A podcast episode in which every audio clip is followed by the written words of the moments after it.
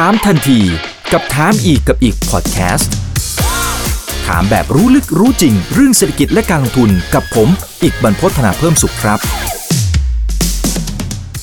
สวัสดีครับ สวัสดีเพื่อนๆนักลงทุนทุกท่านนะครับนี่คือไลฟ์ที่2นะครับของค่ำคืนนี้นะครับนี่คือถามคือช่องถามอีกกับอีกทุกเรื่องที่คุณต้องรู้นะครับวันนี้ก็ชวนคุยต่อเนื่องเลยนะครับเมื่อสักครู่นี้เราคุยกับผู้เชี่ยวชาญด้านภาษีไปแล้วนะครับเรื่องของตัวหลักเกณฑ์อะไรต่างๆนะครับ นะต้องเรียนเชิญทั้งสองท่านก็มาร่วมถกกันร่วมพูดคุยกันนะครับก็ก็จะมีทั้งประเด็นเรื่องของภาษีภาษีนะครับเรื่องของการปรับฐานของตลาดคริปโตด้วยนะครับในช่วงสัปดาห์ที่มันผ่านมารวมถึงในช่วงค่ำคืนที่ผ่านมาโอ้โห หลายคนบ่นเหลือเกิน แล้วก็บอกว่าอย่างนี้ไม่ไม่น่าจะเสียภาษีนะเพราะขาดทุนนะครับอันนี้เขาแซวกันเองนะเขาแซวกันเองนะครับอ่าโอเค ทักทายทั้งสองท่านเลยครับสวัสดีครับพี่บิดครับสวัสดีครับอาจารย์ตามครับผมสวัสสวัสดีดีคครับรับสวัสดีครับ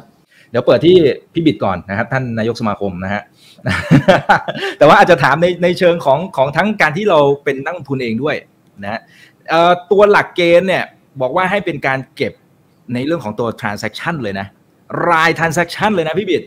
นะแล้วแล้วไปดูว่าไอ้คำนวณกำไรอะไรยังไงนะฮะถ้ากำไรอันนี้ก็เอามาคิดเป็นภาษีอ่าหักหน้าที่จ่าย 15%นะครับแล้วก็ไปคำนวณเป็นภาษีรายได้นะครับขาดทุนไม่นับนะ เป็นราย transaction นะไม่ใช่ว่ารวมสมมติรวมทั้งปีเราอาจจะขาดทุน แต่ในท้ายที่สุดเราก็อาจจะต้องเสียภาษีนะพี่บิด พี่บิดเก็บเป็นราย transaction หรือเปล่า เอาส่วนตัว ไม่ผมยังยังไม่เคยเห็นใครทำเลยอะเดี๋ยวจะต้องถามอาจารย์ตามเดี๋ยวคืพี่อบิดก่อนคือคือเอ่อเวลาเราเป็นสิ่งที่มีค่าเหมือนกันไง ให้เราไปเทรดออฟกับการที่ต้องเก็บเพื่อประโยชน์ของคนอื่นนะเราเราเลือกทำประโยชน์เราก่อน คือไม่ได้หมายความว่า ไอ้ประโยชน์นั้นมันไม่สำคัญนะ แต่ว่าเข้าใจประโยชน์เราสำคัญกว่าไง เราก็เลือกที่จะทำอย่างอื่นที่เป็นประโยชน์สำหรับเราก่อน มันก็เลยอาจจะไม่ได้เก็บอะครับในใน part ของส่วนนี้นะ แต่ว่าเมื่อเมื่อเมื่อเมื่อเช้าก็ได้อ่าฟังท่านโฆษกก็จริงๆเอ่อจริง ๆ แล้ว part ของตรงนั้นเนี่ยเท่าที่ไปไล่อ่านมาดูเนี่ยก็คืออะส่วนหนึ่งนะคือพี่ไม่ได้เข้าข้างอะไรใครนะ ก็คือว่าถ้าดูจากเนื้อความตีตามกฎหมาย แล้วถ้าเราเป็นคนที่อยู่ในหน้าที่ที่จะต้องออกมาเป็นคนประกาศ มันก็ต้องพูดตามโอ้ตัวบทครับกฎหมายนี่หรอกไหมคือมันคือกฎหมายอะเราจะไปพูดให้มันเพี้ยนไปจากกฎหมายไม่ได้ไง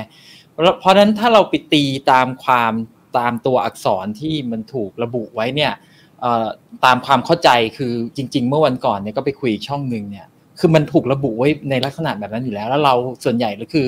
ตามกฎหมายอันเนี้ยเราก็ตามกับอเมริกาไงตาม IIS ซึ่งผมผมก็ไปอ่านในของ IIS เนี่ยมันก็ตีความแบบนี้แหละ มันคือต้องตีตาม transaction จริง ๆ แล้วที่ผมไปคุยกับอีกช่องหนึ่งผมก็ยังพูดเลยว่า ถ้าตีความตามนั้นนะ มันต้องตีตามตาม line transaction เลย คือมันจะคิดอย่างเงี้ยว่า สมมุติ transaction ที่เกิด มันตกข่ายที่ต้องเสียภาษีไหม ถ้าตกก็ไปพิจารณาต่อว่า ต้นทุนเท่าไหร่ แล้วกำไรเท่าไหร่ แล้วก็คือค่อยไปเสีย ถ้ามันไม่ตกก็คือไม่ต้องเสีย มันจะคิดอย่างนี้เลย เข้าไหมถ้าเข้าไปพิจารณา ถ้าไม่เข้าไม่ต้องพิจารณาเข้าพิจารณามันก็จะเก็บอย่างนี้ไป ซึ่งไอไออันเนี้ยมันมันมันมีความรู้สึกเนาะก็คือว่าในความเป็นจริงของมนุษย์เนี่ยก็คือว่ามันไม่ได้เทรดได้กำไรทุกไม้ไงคือมันมีใช่ได้บ้างเสียบ้าง และทีนี้เนี่ยเอ่อตอนได้เนี่ยเก็บ แต่ตอนเสียมันไม่มีโอกาสที่จะมา offset กันเลยเจอเนี่ยอะไรไปอืมเออมันมันมันก็เลยรู้สึกว่าเฮ้ยมันเอาแต่ได้หรือเปล่าอะไรอย่างเงี้ย ซึ่งซึ่งอันนี้ก็ต้องต้องต้องบอกว่าจริง ๆ อาจจะต้องรอกันนิดนึงนะ เพราะว่าจริง ๆ เรื่องพวกนี้เนี่ยมันก็ยังไม่ได้มีอะไรชัดเจนขนาดนั้น คือ โดยกฎหมายเนี่ยเขาไม่สามารถที่จะร่างรายละเอียดแล้วยัดลงไปในกฎหมายได้ เพราะฉะนั้นปกติกฎหมายก็จะร่างแบบกว้างๆแล้วส่วนในรายละเอียดเนี่ยเขาก็จะมาอ่า ใส่อย่างในอเมริกาเนี่ยเขาจะทำเป็น Q&A ถ้าเราไปดูในอ่า IRS เนี่ยเขาจะมีอยู่ประมาณ 46 Q&A ถ้าผมจำไม่ผิดนะ แล้วใน 46 Q&A อะก็คือจะเป็นคำถามพวกเรานี่แหละ อย่างที่ผมไปคุยอีกช่องหนึ่งเนี่ยผมก็รัวคำถามเลยนะตึบตึบตึบตึบซึ่งจริงๆเนี่ยอ่าทางทางสมกรเนี่ยเขาก็จะให้แนวปฏิบัติตามคำถามที่เอ่อคนที่จำเป็นจะต้องเสียเนี่ยต้องต้องเอ่อจะได้เคลียร์ในความเข้าใจและในแนวปฏิบัติเนี่ยซึ่งผมว่าอาจจะต้องรอนิดนึงแหละ ก็อย่าเพิ่งตีโพยตีพายอะไรไป แล้วก็ส่วนหนึ่งเนาะที่เราคิดว่าทางสมาคมอาจจะช่วยได้ก็คือ ถ้าเราคิดว่าอันนี้มันไม่เป็นธรรมหรืออะไรเนี่ยก็ยังมีคุยในสมาคมเหมือนกันว่าอาจจะทำหนังสืออขอชี้แจงหรือจริง ๆ ถ้าเราจะมองถึงเรื่องของการที่เราจะคุยแบบอารยะเนี่ยเราเสนอได้นะ ที่มันคิดว่ามันเป็นประโยชน์กับในคอมมูนิตี้แล้วเราเองเราไม่ได้ไปเบียดเบียน ในเรื่องของประโยชน์ของชาติเนี่ยเราก็ผมคิดว่าเราคุยได้นะ แล้วมันคือถ้ามันมันเป็นอย่างเงี้ยแล้วเราชี้ให้เขาเห็นว่าเฮ้ยชาติจะเสียประโยชน์นะ ถ้าเก็บแบบนี้เนี่ยคนเนี่ยสมมตินะผมยกตัวอย่างผมไม่ได้เชียร์นะคือสมมติจริง ๆ แล้วอะในเชิงของนักลงทุนอะเราเลือกได้ แต่คนที่เลือกไม่ได้คือผู้ประกอบการนี่ออกใช่ไหมคือขอบเขตของอำนาจสัมภาระเนี่ยมันมันสามารถที่จะดึง transaction ได้กับ exchange ในประเทศ แต่ถ้า exchange ต่างประเทศแน่นอนอ่ามันมันดึงไม่ได้เนี่ย อันเนี้ยก็คือไม่ได้ไม่ได้จะขู่หรืออะไรนะ แต่ว่าถ้าเราพูดตามความเป็นจริงเนี่ยในเมื่อผู้ลงทุนมีทางเลือกเนี่ยเขามีโอกาสที่จะเลือกที่จะไปที่อื่นที่เขารู้สึกสบายใจ แล้วเขาไม่ต้องมานั่งเก็บ transaction เขาไม่ต้องเข้าทีหนึ่งออกทีหนึ่งสิ้นปี สมมุติว่าออกต้นปีล้านหนึ่งกลับมาล้านห้า เขาเสียแค่ส่วนต่าง เขารู้สึกสบายใจแบบนั้น เขาก็อาจจะเลือกที่จะทำแบบนั้นนั้นผมคิดว่ามันคือมันคือการอยู่ร่วมกันในสังคมอะแล้วถ้าเขารู้สึกว่าถูกเอารัดเอาเปรียบเนี่ย ผมคิดว่าแล้วเขามีทางเลือกอะเขาเขาไม่เขาไม่อยู่ให้เอาละเอาเปรียบหรอกครับ คือมันมันไม่ใช่ คนจะอยู่เหมือนแบบโดนมัดมือมัดขาอยู่อะคือผมไม่ได้ตำหนิใครนะ คือผมแค่กำลังจะบอกว่าให้เห็นภาพว่าจริง ๆ แล้วเนี่ยนักลงทุนมันมีทางเลือกฮะ แต่ทีนี้เนี่ยประเด็นปัญหามันคือไอ้ที่ว่ามีทางเลือกอะมันคืออนาคตไอ้สิ่งที่เขากำลังวอยวายกันอยู่คืออดีต ซึ่งอดีตเนี่ยมันจะมีพีเรียดอยู่ประมาณสักสามเดือนที่ที่มี ให้เป็นพีเรียดสำหรับการยื่นเนี่ยผมว่าถึงมีนาเรายังพอมีเวลาเราเรายังพอมีเวลาเอาจริง ๆ ก็พาร์ทนี้จริง ๆ มันไม่ใช่หน้าที่ของสมาคมหรอกแต่ว่าโดยสมาคมเองเนี่ยเราเราเป็นในโรคือเรื่องของการให้ความรู้ใช่ไหมทีนี้ในการให้ความรู้เองเนี่ยการให้ความกระจ่างกับสังคมเนี่ยมันก็เป็นโรหนึ่งเหมือนกัน เพราะฉะนั้นถ้าอันไหนไม่กระจ่างหรือว่าเราจะคุยกันเพื่อที่จะทำให้สิ่งที่มัน มันเป็นประโยชน์กับคอมมูนิตี้หรือเป็นประโยชน์กับในชุมชนเนี่ย ก็ทางสมาคมก็ยินดีที่ที่ที่จะทำครับ ก็ให้สบายใจก่อนนิดนึงแล้วกัน คือจริง ๆ เนี่ยผมผมว่าpart เนี้ยสุดท้ายยังไงมันก็เป็นทางที่เราต้องผ่านอยู่ดี คือในในเรื่องของคริปโตเนี่ยมันมันเป็นทางที่สุดท้ายเนี่ยคนเมื่อนิยมกันมากขึ้นนะ ไอ้ทางเนี้ยมันเป็นทางที่ยังไงเราก็ต้องถึงจุดที่เราต้องมาเคลียร์กันอยู่ดี เวลาที่เราจะยอมรับเรื่องพวกนี้ในสังคมเนี่ยเรื่องภาษีมันเป็นเรื่องหนึ่งที่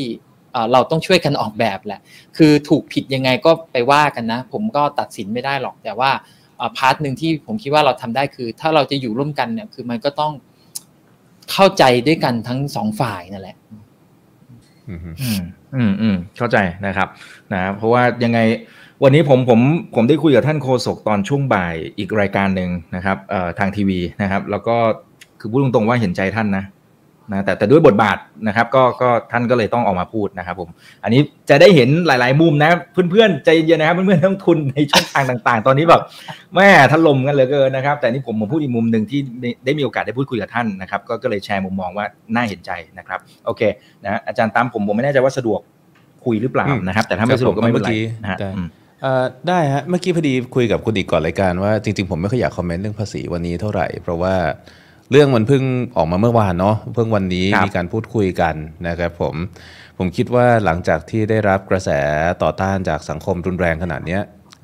อาจจะมีการแก้ไข อาจจะมีการเปลี่ยนแปลงอาจจะมีการปรับเปลี่ยนอะไร เขาเรียกว่าอะไรพูดง่ายคือตีโพยตีพายไปก่อนเดี๋ยวสวยนะก็เลยแบบเออเราเราจะหามุมยังไงที่ที่ที่จะพูดคุยกัน หรือว่าเราจะรอดูสักวันสองวันก่อนอะไรแบบนี้นะครับส่วนตัวมองยังไงถามตอบหรือทำยังไงหรือหรือเก็บหรือเก็บเรื่อง transaction อะไร ตามนั้นหรือเปล่าจริงจริงจริงผมสอนนักเรียนผมทุกคนให้เก็บทุก transaction เลยนะครับเราไม่ได้ให้เก็บแบบใช้แอปด้วยนะ ให้ลงบัญชีด้วยมือ แต่อันนั้นมันคือแบบฝึกหัดการเทรด ผมฝึกให้คนเขามี awareness กับการซื้อขายนึกออกป่ะคือเป็นเหมือนแบบฝึกสมาธิเหมือนฝึกวิปัสสนาอะไรเงี้ยเออนะฮะแต่ว่าแต่ว่านั่นมันสำหรับมันมันใช้ได้สำหรับการเทรดรูปแบบเดียว คือเป็นการเทรดแบบ position นะฮะที่เรามีแค่หนึ่ง position ซื้อมาขายไปอะไรต่ออะไรใน portfolio ที่อาจจะมีหลายสินค้า มันไม่ได้ใช้ได้กับทุกอย่าง มันไม่ได้ใช้ได้กับทุกรูปแบบการ trade แล้วมันมีรูปแบบการ trade อีกหลายอย่างที่มันจะไม่สามารถใช้งานได้นะฮะ แล้วมันจะเป็นไปไม่ได้เลยนะ เมื่อกี้ใน comment ไปหลายคนบอกว่าซื้อถัวเงี้ยคิดยังไงใช่ไหมนะฮะจริงๆผมก็จะบอกว่าจริงๆคุณไม่ควรถัวนั่นแหละแต่ว่าถ้าคุณถัวมาแล้วเนี่ยนะฮะต้นทุนคุณก็ต้องมีต้นทุนหารเฉลี่ย ต้องมานั่งทำบัญชีเนาะหารเฉลี่ยตามน้ำหนักของการถัวแต่ละครั้งถึงจะตีออกมาได้ว่ากำไรเป็นเท่าไหร่ในการซื้อขาย นะฮะเรียกว่าทุกคนจะเป็นเทพ Excel กันหมดทั้งประเทศเงี้ยมันเป็นไปไม่ได้ แล้วก็ข้อมูลอีกใช่ไหมเราจะข้อมูลที่ไหนเข้ามานะครับเมื่อกี้พี่บิดมีพูดถึงว่าแบบอย่างเช่นในอเมริกาเนี่ยเขาก็จะมีลักษณะที่ว่าเออ exchange เป็นคนทำให้ ก็ใช่ก็ใช่แต่ว่า มันไม่เหมือนกันอยู่อย่างหนึ่งคือคือกฎหมายอย่างทาง IRS มีเรื่องเกี่ยวกับภาษีคริปโตนะในฐานะของการที่มันเป็น asset มันมี capital gain tax อะไรที่ eligible สำหรับภาษีอะไรไม่ eligible ถูกต้อง แต่เขาไม่มี withholding tax ถูกไหมอ่าของเราสิบห้าเปอร์เซ็นต์ภาษีหักหน้าที่จ่ายนี่มันอีกอีกอีกเรื่องหนึ่งเลย ภาษีหักหน้าที่จ่ายนี่คือสิ่งที่เกิดขึ้นนะที่จ่ายนะฮะแถมต้องส่งตัวเอกสารส่งอะไรด้วยคือแบบเฮ้ย แล้วมันจะแมชกันยังไง ผมจะไปขอข้อมูลของคนที่ผมขายให้เขาหรือซื้อจากเขายังไง เพื่อมาทำใบหักภาษีหน้าที่จ่ายส่งให้เขาอะไรคือคำว่าภาษีหักหน้าที่จ่ายผมมองว่าเป็นไปไม่ได้นะฮะไม่สามารถ operate ได้ ไม่สามารถใช้งานได้ ไม่มีความไม่ได้ตั้งอยู่บนฐานของความเป็นจริงของโลกใด ๆ ไม่ว่าจะอยู่ในมิติหรือจักรวาลใดก็ตามนะครับเพราะฉะนั้นเนี่ยมันต้องกลับมา มันต้องกลับมามาตั้งคำถามตรงนี้ว่าว่าว่าจะว่าจะทำกันยังไงนะครับผมเชื่อว่าคนที่บ่นหลายคนไม่ได้บ่นในมุมมองที่ว่าแบบฉันอยากจะเลี่ยงภาษีนู่นนี่นั่น แต่ว่าภาษีข้อที่หนึ่งคือมันเป็นเบอร์เดนมันเป็นเขาเรียกว่าเป็นภาระหน้าที่นะฮะมันเป็นภาระอย่าผมไม่ชอบคาว่าภาษีคือหน้าที่ ภาษีไม่ควรจะเป็นหน้าที่นะฮะรัฐบาลชอบบอกว่าภาษีคือหน้าที่ของประชาชน ผมบอกว่าพูดเองอยู่คนเดียวเถอะนะภาษีควรจะเป็นสิทธิ แต่ว่าอันนั้นคืออีกเรื่องหนึ่งนะครับโอเค แต่ตอนนี้มันกลายเป็นภาระนะฮะมันกลายเป็นภาระที่เป็นเป็นตัวถ่วงแล้วกันมันถ่วงหมดเลยมันถ่วงความเจริญของของนักเทรด มันถ่วงความเจริญของ exchange ต่างๆ มันถ่วงความเจริญของสังคมนะฮะภาระที่เกิดขึ้นมันไม่ใช่ภาระของการจ่ายเงิน คือภาระทางการบัญชีการทำงานที่เพิ่มขึ้น พวกนี้มันกลายเป็นสิ่งที่เรียกว่ามันมันพูดง่ายแต่มันทำไม่ได้นะฮะมันพูดเหมือนคนที่ไม่เคยทำมาพูดอะไรเงี้ยเพราะฉะนั้นก็ผมมองว่ามันไม่เรียลลิสติก มันมันมันเป็นไปไม่ได้ถึงขั้นที่ว่าผมเชื่อว่ามันไม่สามารถที่จะทำได้ตามที่บอก และมันน่าจะต้องมีการเปลี่ยนแปลง และมีการปรับเปลี่ยน ผมถึงมองไปถึงเรื่องที่พี่บิดบอกมากกว่าว่า แล้วถ้าจะเปลี่ยนเปลี่ยนเป็นยังไงดีล่ะ ซึ่งอันเนี้ยยังคิดไม่ออกเหมือนกัน ถ้าจะเปลี่ยนเราจะใช้แนวทางไหน ถ้าจะเปลี่ยนเราจะทำยังไงให้มันดีขึ้นนะครับก็ก็อาจจะต้องเป็นการบ้านที่เราช่วยๆกันคิดนั่นแหละแต่จริงๆมี concern อันหนึ่งที่ผมค่อนข้างเป็นห่วงคือลักษณะของรูปแบบวิธีการ เอาเขาเรียกว่าอะไรเอาแม่บททางการออกกฎเกณฑ์ควบคุมต่างๆ มาใช้ ประเทศไทยหลายอย่างถ้าพูดตรงๆก็คือ มีต้นแบบมาจากสหรัฐอเมริกาครับนะฮะเราพูดง่ายคือเราลอกจากประเทศที่น่าจะมีมาตรฐานทางการเงินที่สูงที่สุด ก็ฟังดูดี ฟังดู make sense ฟังดูสามารถพูดในที่ประชุมแล้วไม่มีใครว่าอะไรได้ แต่ในความเป็นจริงมันเหมาะสมหรือเปล่า คือเราเป็นประเทศที่มีฐานะทางการเงินอยู่ตรงไหน ในในขั้นบันไดทางเศรษฐกิจของโลกนะฮะเราควรที่จะเล่นเกมรุกหรือเล่นเกมรับ เรามีมาเรามี strategy ไหมหรือเราแค่ลอก top player เฉยๆซึ่ง strategy ของเขามาเป็น strategy ของ top player นะครับมันจะเหมาะกับเราไหม ใช่ไหมมันจะใช้กับเราได้ไหมนะฮะอันนี้ผมมองว่าถ้าถ้าประเทศบริหารโดยแบบไม่ได้มีทิศทางที่เป็นแบบ strategy ที่ชัดเจนตรงนี้ยากเอาตัวรอดยากนะครับ อืมอืมครับผมคือจริงจริงๆถ้าจะไฮไลท์อีกนิดนึงอะ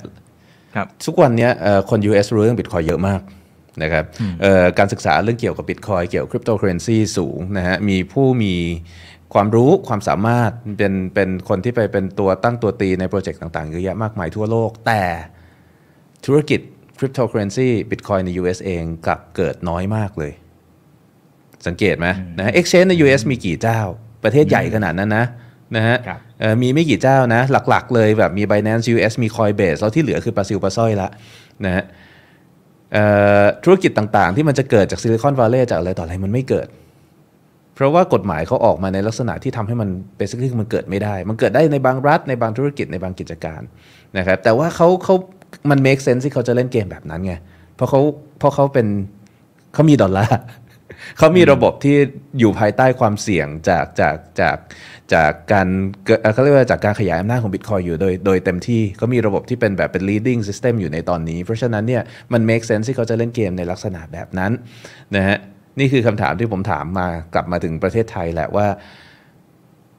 มันใช้ความคิดแค่นั้นพอหรือเปล่านะฮะมันคิดแค่นั้นพอไหมว่าแค่ลอกแค่ลอกคนที่ท็อปมา แล้วก็ไม่รู้สิเอามา apply เลยเออ apply เลยโดยที่โดยที่ไม่มี strategy อะไรอย่างนั้นหรือเปล่า หรือเรามี strategy อะไรเออแต่เรามีการ communicate strategy พวกนี้กับประชาชนบ้างไหมนะครับ ก็ไม่แน่ใจเหมือนกัน อืมอืมครับ อ่าโอเคนะครับ ขอบคุณนะครับเออพี่บิดกังวลไหมครับว่ากรณีนี้เนี่ยมันอาจจะทำให้คนไทยจำนวนหนึ่งเนี่ย อาจจะไปเทรดแพลตฟอร์มต่างประเทศ คือจริง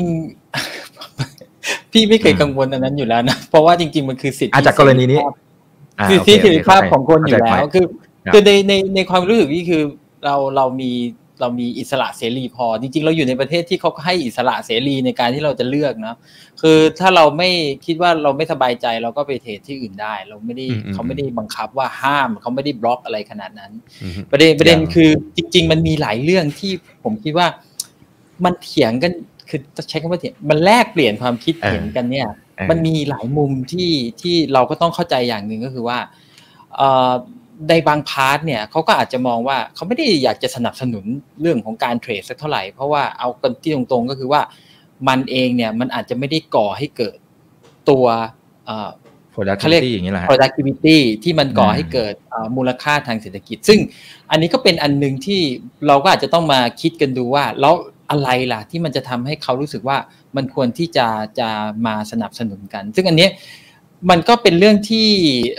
ในสมาคมเองก็พยายามที่จะ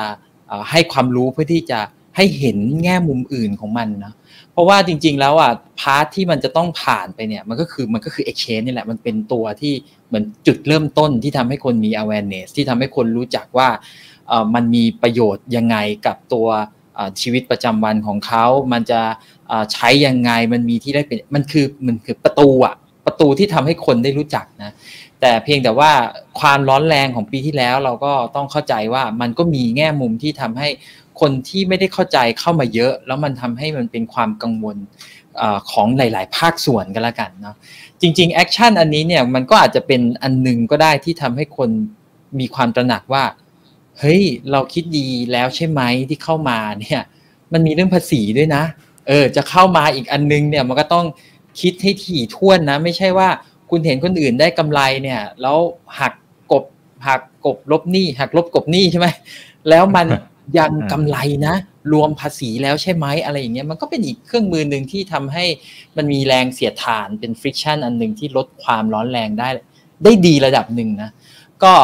ผมคิดว่า มันเป็นเรื่องที่ต้องผ่านแหละยังไงก็ต้องผ่านอีกผมสุดท้ายแล้วผมคิดว่ามันมันจะยังไงมันคือมันก็คือต้องเผชิญอะ มันแค่ว่าจะตอนนี้หรือตอนไหนเท่านั้นเอง ผมสุดท้ายแล้วผมคิดว่ามันเป็นเรื่องปกตินะ เอาเอาจริง ๆ เพียงแต่ว่าในความกังวลเนี่ยมันเป็นเรื่องที่ว่ายังไงก็ต้องเจอผลอันนั้นอยู่แล้วเนี่ย เราจะทำยังไงให้มันผ่านไปได้โดยที่มันบัวไม่ให้ช้ำน้ำไม่ขุ่นคือพี่มองอย่างนั้นมากกว่านะ เพราะนั้นเนี่ยโดยกฎหมายที่เขาออกมาเนี่ยก็ต้องก็ต้องพูดอย่างนี้ว่าเขาพยายามจะเน้นว่าจริง ๆ มันออกมาตั้งแต่ปี 2561อืม ในใช่ครับปีนั้นจนถึงปีนี้ เปลี่ยนแปลงไปเยอะมากคริปโตมันเปลี่ยนไปเร็วมากอืมอืมอืมแต่ว่ากฎหมายมันอาจจะไม่ได้เปลี่ยนตาม ซึ่งอันเนี้ยมันก็คงจะต้องมาหาช่องกันแหละว่า แล้วจะทำยังไงให้เอ่อคนที่อยากจะทำถูกต้องเนี่ยเอ่อไม่ไม่ต้องเจอเรื่องที่ไม่สบายใจอย่างนี้แล้วกันทำให้เขารู้สึกว่าการทำตัวเป็นเด็กดีเนี่ยเอ่อเขาเขาเขารู้สึกปลอดภัย ส่วนคนที่ตั้งใจจะไม่ได้ประพฤติปฏิบัติตามเนี่ยก็อีกแง่มุมหนึ่งก็ว่ากันไปตามตัวบทกฎหมาย แต่ตอนนี้เรากำลังมองถึงกลุ่มใหญ่ที่เขาไม่ได้คิดที่จะหลีกเลี่ยงนะครับ คือบางคนคือจริงๆอะคำว่าไอ้หลีกเลี่ยงเนี่ย มันอืมอืมผมอืมผมดูที่เมื่อกี้คุณอีกพูดอยู่อะคือมันมีเส้นบางๆ ระหว่าง tax avoidance กับ tax planning เนี่ยคือเออไอ้เรื่องพวกเนี้ยจริง ๆ แล้วเนี่ยมันมันมันมีเฉดของการตีความเข้าไปเยอะ เพราะฉะนั้นเนี่ย อันไหนที่มันทำให้มันเคลียร์ได้เนี่ย ในรอบเนี้ยก็อาจจะลองคุยกันเนาะว่าเฮ้ยที่ผ่านมาเนี่ย เราเคลียร์ไปรอบนี้ก่อนได้ไหมและอนาคตเราก็มาคุยกันใหม่ มันมีอยู่สองสองเรื่องที่เมื่อกี้ผมเล่าให้ฟัง อนาคตกับไออดีต ตอนนี้อนาคตเนี่ยผมคิดว่าณตอนนี้คนรู้แล้วล่ะว่าเฮ้ยถ้ามันเป็นอย่างนี้อยู่เนี่ยเขาเขามีทางเลือกแหละ แต่อดีตเนี่ยเดี๋ยวเราอาจจะต้องมาเคลียร์กันก่อนนะว่า จะทำยังไงที่จะเหมือนกับรีเซ็ตรอบเนี้ยว่าเฮ้ยขอเคลียร์อันนี้ไปก่อนอะไรประมาณเนี้ยครับ อืมอืมครับ อ่าก็ในเมื่ออะถ้าย้อนคำคำพูดของพี่บิดก็คือว่ามันเป็นสิทธินะอาจารย์ตั้มคิดว่าไอ้ไอ้คำว่าสิทธินี่แหละนะกับกฎเกณฑ์ต่างๆที่มันเกิดขึ้นเนี่ย exchange ในไทยที่ตอนแรกมันเหมือนกำลังจะตั้งไข่ตั้งไข่ตั้งไข่จริงๆ ออกสตาร์ทแล้วแหละ แต่มันจะถึงถึงถึงทางตันหรือเปล่าสำหรับการพัฒนาอะไรอย่างงี้มันมีมันจะถึงตรงนั้นไหมหรือยังไง หรือก็ไม่มีผลก็เป็นภาษีก็เออมันก็นิดเดียวเองหรือยังไงคุณหนิงก็เก่งเนาะเลาะถามไม่ก็ก็ถ้าสะดวกก็ถ้าก็ก็อันนี้นะฮะแสดงความคิดเห็นกันได้นะครับ แต่ว่าใบถ้าอนุญาตนี่เขามีรีฟันไม่ไหเป็มนไรเนาะใช่ไหม ขอมาไม่ได้ถูกถูกต้องลุยใช่ไหมฮะดิวดิลิเจนทำตั้งเหนื่อยนะฮะ อยู่ดีๆเปลี่ยนกฎเปลี่ยนนู่นเปลี่ยนนี่ได้ระหว่างทาง เออ ก็ตลกดีประเทศเราไม่ไม่ไม่ได้เปลี่ยนโออาเคจารย์เขาแค่ว่าเออเออไม่ไม่ได้เปลี่ยนไม่ได้เปลี่ยนกแค่ฎว่าเนี้ยออกมาทำให้ชัดเจนขึ้นนะฮะว่าอ่ไม่ชัดเจนว่าเอาจริงนะ ว่าว่าเอาเอาจริงงี้นะรอบนี้ว่าว่าไอ้สิ่งที่บอกว่ามันไม่สามารถเป็นไปได้อะเอากันจริง ๆ แค่นั้นเองอืมใช่ อ่าใช่ฮะเอ๊ะเอองั้นเดี๋ยวถามอีกมุมหนึ่งจริงๆจะมันมีมันมีท่านี้เหมือนกันแต่ว่าแต่ว่าอยากให้อาจารย์ตามแชร์อีกมุมหนึ่งแล้วกันนะครับ มันมีท่าหนึ่งก็คืออาไปเทรดแพลตฟอร์มต่างประเทศ แต่ตอนที่เอาขากลับมาเนี่ยเป็นแบบ P2P นะครับอืมซึ่งซึ่งตรงเนี้ยถ้าในเชิงปฏิบัติมันก็อาจจะมีมีช่องอะไรบางอย่างแหละ แต่แต่เราไม่ชี้นำนะครับ แต่ว่าอยากให้เห็นเห็นความเสี่ยงแล้วกันว่าว่าทำแบบเนี้ยไอ้ P2P เนี่ยความเสี่ยงมันตรงไหน เพราะว่าหลายคนเนี่ยพิมพ์เข้ามาละ P2P อยากมิจให้ฉาชีพชี้เยอะนะ อืม นะเตือนนิดนึงเดี๋ยวกัน P2P มิจฉาชีพเยอะนะ คุณไม่ทันคนคุณโดนหลอกนะครับ เพราะว่าคุณคุณไม่ได้ซื้อขายกับเว็บที่มี license คุณไม่ได้ซื้อขายกับตัวกลางใดๆละเราซื้อขายกับอีกคนหนึ่งซึ่งฟังดูดีฟังดูแบบเออผมผมส่วนตัวแบบผมเป็นคนชอบ P2P มาก เพราะว่านี่มันนี่มันโลกคริปโตเคอร์เรนซีเราควรจะ P2P ใช่ไหมเราเรามีเทคโนโลยีที่เกิดขึ้นเพื่อกำจัดตัวกลาง แล้วคุณจะมีตัวกลางไปหาอะไร แต่ว่าเวลาที่เราไม่มีตัวกลางแล้วเนี่ย จริง ๆ ปัญหาของ P2P ไม่ได้อยู่ที่ไม่ได้อยู่ที่บิตคอยน์ไม่ได้อยู่ที่คริปโตเคอร์เรนซีนะฮะไอ้พวกสินทรัพย์ที่เป็นสินทรัพย์ดิจิทัลเนี่ยมันมีวิธีการป้องกันการโกงกันได้ค่อนข้างง่าย ปัญหามันอยู่ที่เงินบาทนี่แหละนะครับว่าตรงนั้นมันป้องกันยาก อย่างเช่นเวลาสมมุติว่าผมจะ P2P กับคุณอีก แล้วผมจะโกงเนี่ยส่วนที่จะโดนโกงง่ายสุดคือส่วนเงินบาทนะฮะผมอาจจะบอกว่าผมเปิดร้านขายบิตคอยก็ได้คุณอีก จะโอนเงินมาผมบอกว่าโอนมาก่อนนะ แล้วเดี๋ยวค่อยกดเอ่อ escrow อะไรเงี้ยนะฮะโอ้โหมาทริคนี้ประจำเลยใช่ป่ะนะโอนมาใช่ครับเสร็จปุ๊บผมปิด channel หนีหายไป อ้าวรับเงินเสร็จแล้วตามไม่หายไปได้เลละยเออไม่รู้จะไปตามมาใครนะพอจะไปบอกเว็บว่าอ้าวคนนี้หายไปไหนแล้วอ้าวก็คุณไม่ได้กด escrow เว็บตามให้ไม่ได้ ไม่ได้ล็อกเงินเอาไว้ก่อนแต่แรก อะไรเงี้ยคือคือแบบมันมีทริคเยอะมากๆ นะฮะเพราะว่าในส่วนของส่วนของยิ่งถ้าผมใช้อย่างใช้ hodl hodl เนี่ยไอตัวส่วนที่เป็น bitcoin เนี่ยมันจะถูกล็อกด้วย smart contract อยู่แล้ว เพราะฉะนั้นตรงนั้นมันยังไงก็เช็คได้ก็โปร่งใสนะฮะแต่ว่ามันจะมีเงินที่ต้องวิ่งผ่านระบบที่มันไม่ค่อยมีความโปร่งใสเนี่ยก็ก็ตรงนั้นก็จะยากหน่อยนะครับอืมเอ่อครับครับนะฮะ P2P ครับแบบนัดโอเคเจอกันอย่างในแชทก็ก็ได้นะฮะอะไรอย่างเงี้ยแต่ว่าก็บอกว่ามัน เอาเราจะทำไปเพื่ออะไรดีกว่า คือถ้าจะทำเพื่อหนีภาษีมันก็เรื่องหนึ่งอะนะฮะ มันก็เอาพูดกันตรงๆนะ ถ้าคุณจะทำอย่างนั้นเนี่ยคุณก็ต้องรับผิดชอบความเสี่ยงของคุณเอาเองนะครับ คือคือเราก็ยังยืนยันว่าว่าโอเคผมถึงแม้ว่าผมจะมีมุมมองว่าภาษีควรจะเป็นหน้าที่ของประชาชน แต่ว่าผมจะมีข้ออยู่อย่างหนึ่งคือตราบใดที่ต้องอยู่ภายใต้กฎหมายที่มันแอคทีฟอยู่เราไม่ทำผิดนะ นะคนที่ทำผิดกฎหมายไม่มีสิทธิ์ในการบ่นเรื่องเกี่ยวกับกฎหมายนะอะไรเงี้ยนะครับก็เราเราทำไปแต่เราบ่นได้ เพราะว่าเราทำถูกต้องไงเราบ่นได้ตลอดเวลานะเรามีสิทธิ์บ่นนะอืมอืมอืมครับผใช่มนะครับอ่าโอเคอ่าครับก็ก็ครับก็แค่นั้นแหละฮะแต่ว่าถ้าเป็นการเทรดอะโอ้อันนั้นคุยกันยาวอืมอืมเพราะการเทรดคบมันผมีหลายท่าเหลือเกินนะครับใช่ใช่สามารถทำได้หลายกลยุทธ์นะฮะถ้าถ้าสมมติเป็นในการวางแผนของทั้งสองท่าน ไม่แน่ใจว่าสะดวกแชร์หรือเปล่า นะครับในการที่จะอ่าตั้งรับกฎเกณฑ์ต่างๆ ที่ที่เดี๋ยวมันคงจะทยอยมีความชัดเจนมากขึ้นเรื่อยๆแหละแต่เอาเป็นว่าไอไอข้อมูลที่เราเห็นบนหน้าตักหน้าตอนนี้นะครับเราเตรียมการวางแผนอย่างไร ทั้งสองท่านพอจะสะดวกที่จะแชร์ไหมอันนี้เป็นแบบอาจจะส่วนตัว เช่น นับจากนี้เก็บ transaction แล้วหรือเปล่าถึงแม้ว่าเราไม่รู้ในอนาคตก็อาจจะเปลี่ยนอะไรอันนี้ยกตัวอย่างเฉยๆนะครับหรือยังไงพี่บิดพี่บิดเราเตรียมยังไงฮะแต่ถ้าไม่สะดวกไม่เป็นไร ไม่สะดวกไม่ไม่เป็นไรคือพี่พี่จริง ๆ พี่พี่เอ่อ เหมือนพี่เคยพูดหลายรอบแล้วนะว่า จริง ๆ แล้ว ไอ้ปัญหาเนี้ยพี่ไม่คิดจะเผชิญอยู่แล้ว เพราะว่าพี่ให้ปัญหาเนี้ยไปตกอยู่กับลูก คือภาระเรื่องภาษีอะคุณคุณเอาไปคือคือไม่ได้คิดจะใช้เงินส่วนนี้อยู่แล้ว ตั้งแต่ต้นเราเรายังทำมาหากินอันนี้ได้อยู่เนี่ย เราซื้อเราซื้อเก็บอย่างเดียว เราไม่ได้คิดว่า คือเราไม่ได้จะขายออกมาที่จะขายออกมาอยู่แล้ว เพราะฉะนั้นเนี่ยเอาจริง ๆ ถ้าพูดถึงนะตอนนี้นะพี่ไม่ได้มีผลกระทบเลย แต่ว่าเราเข้าใจจิตใจของคนที่เทรด เราเข้าใจว่าเขารู้สึกยังไง เพราะว่าใน part ของที่เวลาอย่างเราอะ เรารู้ว่าเวลาจังหวะที่จะซื้อจะขายมันมันไม่ได้มีโอกาสที่แบบจะจะ win ตลอดมันก็ต้องมี win loss win loss เป็นเรื่องปกติใช่ไหมหรือบางทีแบบ บางคนวันหนึ่งเนี่ยมีอ่า transaction เยอะมากเนี่ยโอ้มันกลายเป็นภาระที่แบบว่าใหญ่หลวงมากเลยก็สไตล์ของของผมก็คืออย่างที่บอกก็คือไม่ได้คิดที่จะ cash out ออกมาหรือว่าเทรดออกมาเป็นเป็นเงินบาทเลย ไม่ได้คิดเลยไปไปดูได้ไปดูได้ transaction ใน exchange ไม่มีเลย ไม่มีไม่มีขายออกมา ผมตั้งปณิธานตัวเองไว้ตั้งแต่ต้นแล้ว ส่วนที่อยู่ตรงนั้นก็คือ อยู่ตรงนั้นไปให้ตลอด เพราะว่าเรามีความรู้สึกว่า ไออนาคตอันเนี้ยมันเป็นเรื่องที่ถ้าเราย้อนเวลากลับไปได้ เราจะไม่อยาก cash out หรอก เราเราคิดอย่างนั้นนะเออ เราก็เลยไม่ได้คิดที่จะ cash out คือ อย่าเอาคำตอบกับคนที่มี strong believer อะมันจะได้คำตอบแบบเนี้ยนึกไม่ออกใช่ไหมแล้วมันก็แล้วมันก็จะกลายเป็นว่าไม่แต่แต่พี่บิดก็มีเทรดเหรียญอื่นด้วยไม่ใช่เหรอหรือหรือเดี๋ยวนี้ไม่เทรดแล้วครับ เทรดแต่อันนั้นอะมันไม่มันไม่ได้คู่กับไทยบาทไง คือเรานึกออกไหมคือคือครับผมคือเราเนี่ยใช้ตัว US ที่ที่ exchange ต่างประเทศ ไอ้กรณีแบบนี้คือถ้าเราว่ากัน follow ตามคำเลยนะ ตามคำที่ทาง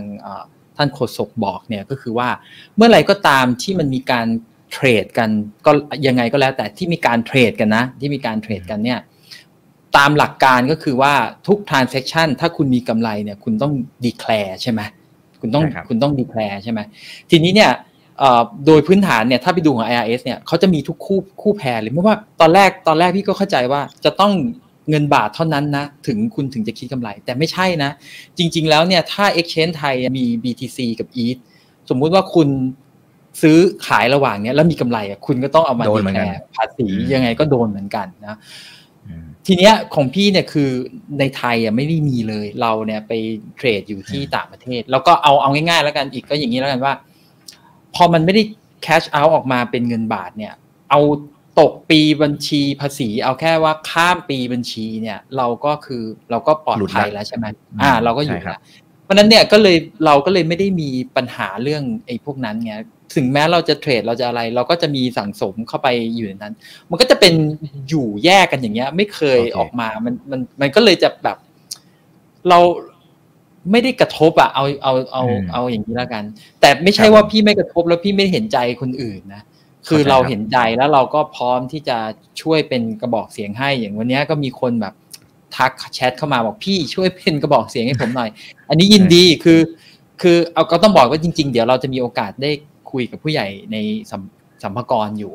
เรื่องพวกนี้เนี่ยเดี๋ยวยังไงเดี๋ยวคุยกับท่านแต่พี่พี่ว่าคุยได้เรื่องพวกนี้เนี่ยแล้วก็ถ้าเอาเอาพูดกันตรงนะ สมมุติว่าเราเห็นคนที่มีเจตนาที่จะไม่ได้หลีกเลี่ยงเนี่ย เป็นอีกอีกจะรู้สึกยังไงอะก็คือเขาตั้งใจจะทำให้มันถูกอะ เราก็ต้องรู้สึกว่าเอ้ยถ้างั้นมันก็ต้องเอื้อใช่ไหมแต่ถ้าเกิดว่ามีเจอเด็กที่ตั้งใจจะทำถูกแล้วเรากับเคี่ยนอย่างเงี้ยแล้ว รจะอยากทำถูกอะจริง ๆ จริง ๆ จังหวะนี้พี่เชื่อว่าผู้ใหญ่เนี่ยเขาก็ต้องมองว่าเฮ้ยถ้าอย่างเงี้ย คนที่คิดจะทำถูก เราควรที่จะทำให้เขาเห็นว่าคนทำถูกเนี่ยต้องต้องต้องได้รับอะไรบางอย่างที่สะดวกสบาย แต่คนที่ทำไม่ถูกเนี่ยเขาต้องลำบากมันต้องมันต้องโชว์แบบนั้นแล้วไงนะอ่าถูกถูกถูกครับอ่าเดี๋ยวเดี๋ยวอันนั้นเดี๋ยวว่ากันว่าสัมภาระจะว่ายังไงนะครับอ่าถาม strong believer อีกท่านหนึ่งนะคืออาจารย์ตั้มนะครับ วางแผนยังไงอะถ้าถ้าไม่สะดวกบอกไม่เป็นไร อันนี้ อันนี้เป็นสิทธิ์นะครับ แต่ว่าถ้าถ้าแชร์ได้นะโอเคครับผมผมก็รู้สึกว่าคุณดิกถามผมกับพี่บิดไม่ค่อยได้ประโยชน์เท่าไหร่คือคือคนคนฟังเขาไม่ได้ประโยชน์เท่าไหร่อะนะฮะผมก็อย่างน้อยอย่างน้อยเตรียมตัวไม่เคยขายตั้งแต่ตั้งแต่ซื้อบิตคอยมาผมไม่เคยขาย เหรียญไทยจริงๆเขาก็นับนะอาจารย์ตั้มไม่ใช่เหรอฮะเหรียญไทยเขาก็ไม่เคยขายอะฮะ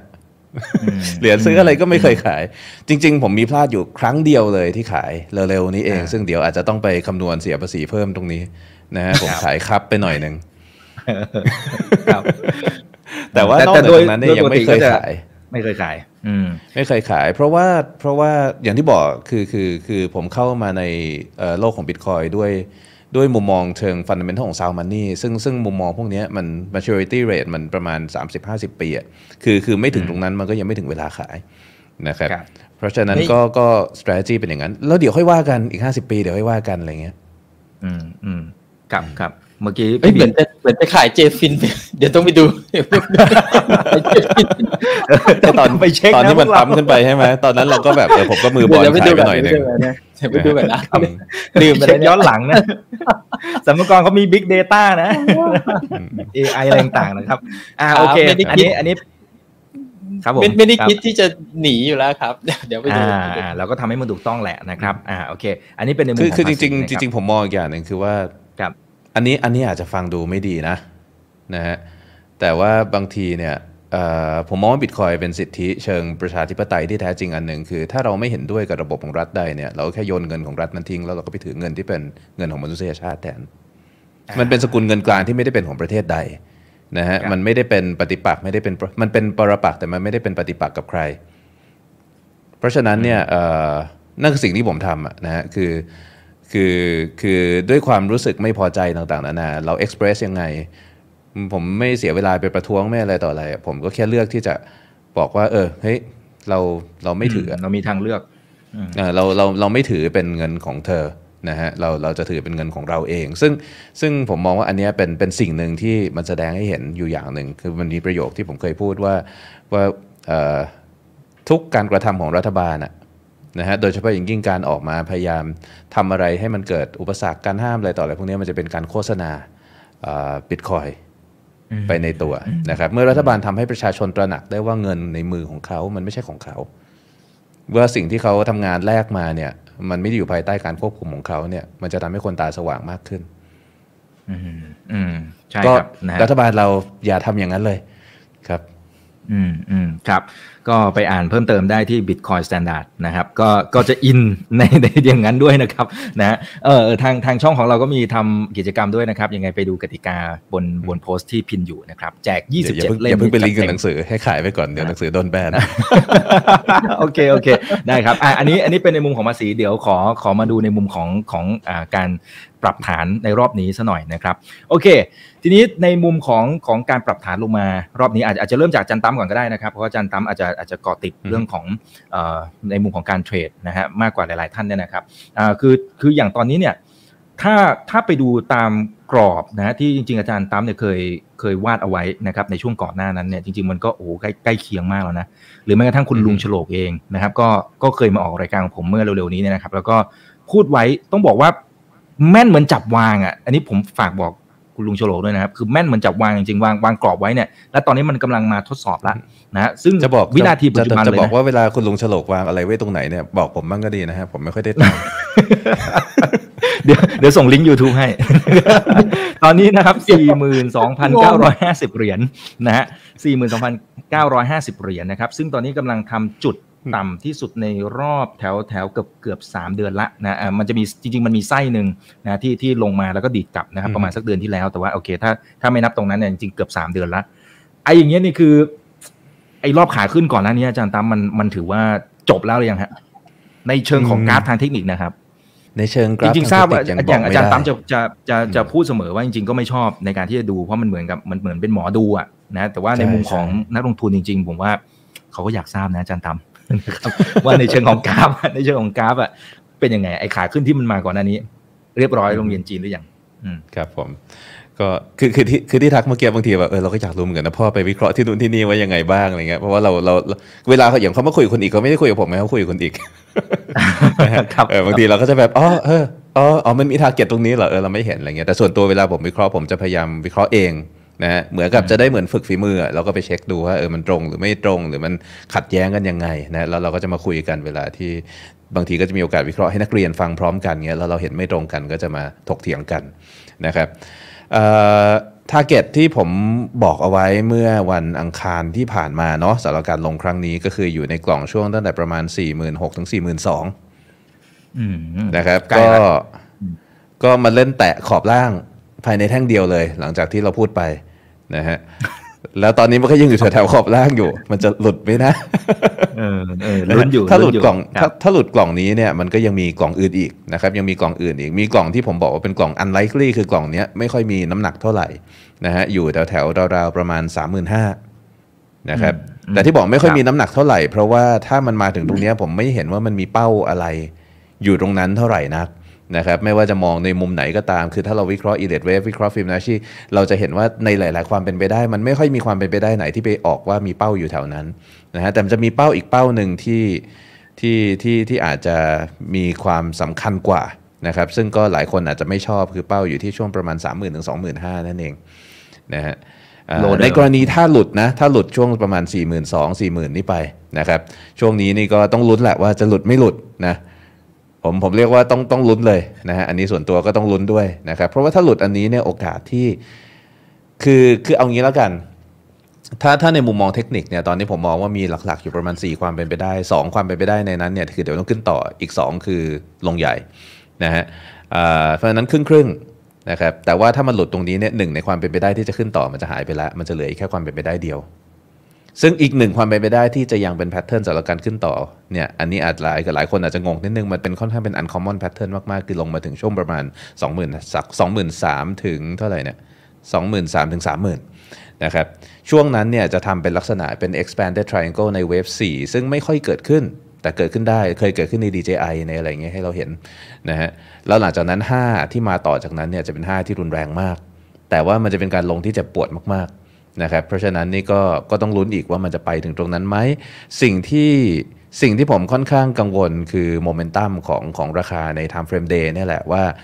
ที่มันลงมารอบเนี้ย RSI มันยังไม่ทะลุลงมา เรียกว่ายังไม่สะใจอืมยังไม่สะใจยังไม่สุดนะฮะยังไม่สุดอืมยังไม่คือสิ้นผมใจอยากจะเห็นแถวๆประมาณ 20 อยากจะเห็น 18อะไรประมาณนี้อ่านะฮะแล้วหลังจากนั้นลงต่อจากนั้นอีกนิดนึงโดยที่ RSI ไม่ลงเนี่ยมันถึงจะสวยอะพูดถึงตามหลักวิชาเนาะ นะครับแต่การที่มันลงมาแตะถึงประมาณ 30เนี่ยแล้วก็ตรงนี้ลงมาอีกรอบหนึ่งถ้าตรงนี้เนี่ยขึ้นจากตรงนี้เลยโดยที่ไม่ลงมาแตะ 30 แล้วเนี่ยก็เป็น bullish divergence อ่อนๆเหมือนกัน ก็มีความเป็นไปได้ที่จะเกิด rally ขึ้น แต่ว่าถ้ามันขึ้นโดยที่สัญญาณมันไม่สวยแบบนี้บางทีมันขึ้นไม่แรงนะฮะอ่าเพราะฉะนั้นตอนนี้ก็ลุ้นฮะไม่มีอะไรลุ้นเหมือนทุกคนแหละลุ้นอยู่ในกล่องตรงนี้ แต่ถามว่าจบอัพเทรนหรือยัง มันมีความเป็นไปได้ทั้งที่มันจะคอนติเนียทั้งความเป็นไปได้ที่มันจะจบและลงใหญ่ แต่ว่าสิ่งหนึ่งที่ผมผมเพิ่งพูดไปเมื่อเมื่อสองสัปดาห์ก่อนปีใหม่ก็คือว่าถ้าเรารอจนกว่าทุกความเป็นไปได้ว่า uptrend ว่ามันจะเป็น uptrend หายไปเนี่ยณตรงนั้นน่ะดอยไปนานแล้วนะฮะสมมุติว่าคุณซื้อที่ 69,000แล้วคุณจะรอถึงจุดที่ผมบอกว่าเฮ้ยตรงนี้มันไม่มีทางเป็น uptrend แล้วนะ เราต้องยอมแพ้คือจุดที่มันลงมาต่ำกว่าเซว่า25,000เนี่ยนะฮะ ถ้ามันลงถึงตรงนั้นเนี่ยไอ้เป้าหมายการลงครั้งใหญ่แท้จริงมันอยู่แค่ประมาณ1.5 หมื่นเองอีกหมื่นเดียวทนทนๆไปเถอะ คืออมคือคือคือมันไม่ต้องไปรอเข้าถึใจงครับขนาดนั้นแหละเพราะฉะนั้นกลับมาถึงประเด็นแรกเลยก็คือว่าถ้าคุณเป็นเทรดเดอร์คุณจะทำยังไง ถูกไหมคือคือไอ้การวิเคราะห์ว่าราคาจะไปทางไหนมันเรื่องหนึ่ง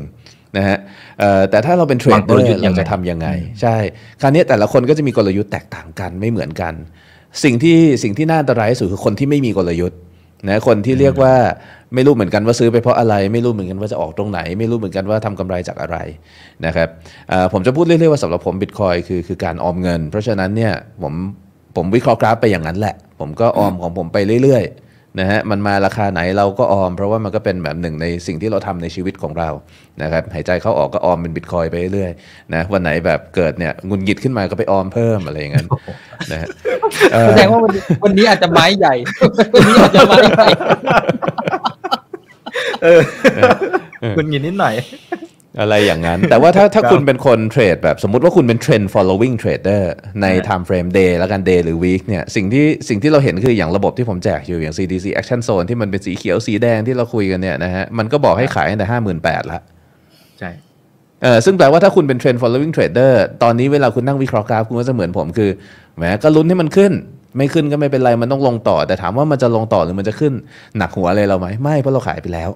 ดีไม่ดีเราช็อตอยู่อะไรอย่างนั้นนะนะครับก็ก็นี่คือหลักการว่าถ้าเราเทรดอย่างมีระบบเนี่ยมันจะเราจะไม่มีอย่างอย่างระบบ action zone ที่แจกไว้เนี่ยมันไม่ใช่ระบบที่ทำกำไรตลอดจริง ๆ แล้วมันขาดทุนมากกว่ากำไรด้วยซ้ำจำนวนครั้งนะฮะแต่ว่าสิ่งหนึ่งที่มันป้องกันคือมันป้องกันดอย มันใช้ระบบนี้ไม่มีวันดอย เพราะมันพาคุณคัดลอสที่ที่ที่ลอสเล็ก ๆ ตลอดเวลานะฮะอ่า นั่นคือนั่นคือถ้าคุณเป็นเทรดเดอร์ที่เทรดตามระบบ แต่ถ้าคุณใช้วิธีอื่นเลย เช่นถ้าคุณเทรดกริดล่ะ อันนั้นก็เรื่องของคุณกริดคุณอยู่ตรงไหน คุณจะหลุดกริดหรือยังไปบริหารความเสี่ยงโซนของคุณเอาเองนะฮะแต่ถ้าคุณเทรดกริดคุณอย่าลืมว่าทุกไม้ที่คุณสามารถ cover ได้ในกริดมันนับเป็นกำไรหมดทุกไม้นะเพราะฉะนั้นคุณไปหักภาษีหน้าที่จ่าย 15%ด้วยนะครับถ้าคุณเทรด rebalance auto rebalance ใช่ไหมก็ไม่ต้องสนใจเลยราคาจะไปที่ไหน แต่อย่าลืมว่าที่ทุกครั้งที่คุณ rebalance เป็นเงินบาทคุณต้องจ่ายภาษี15%เช่นเดียวกันนะฮะ เพราะว่าทุกไม้ถือเป็นกำไรไม่ว่าตอนนี้คุณจะโดยรวมคุณขาดทุนหรือกำไรอยู่ก็ตามนะครับ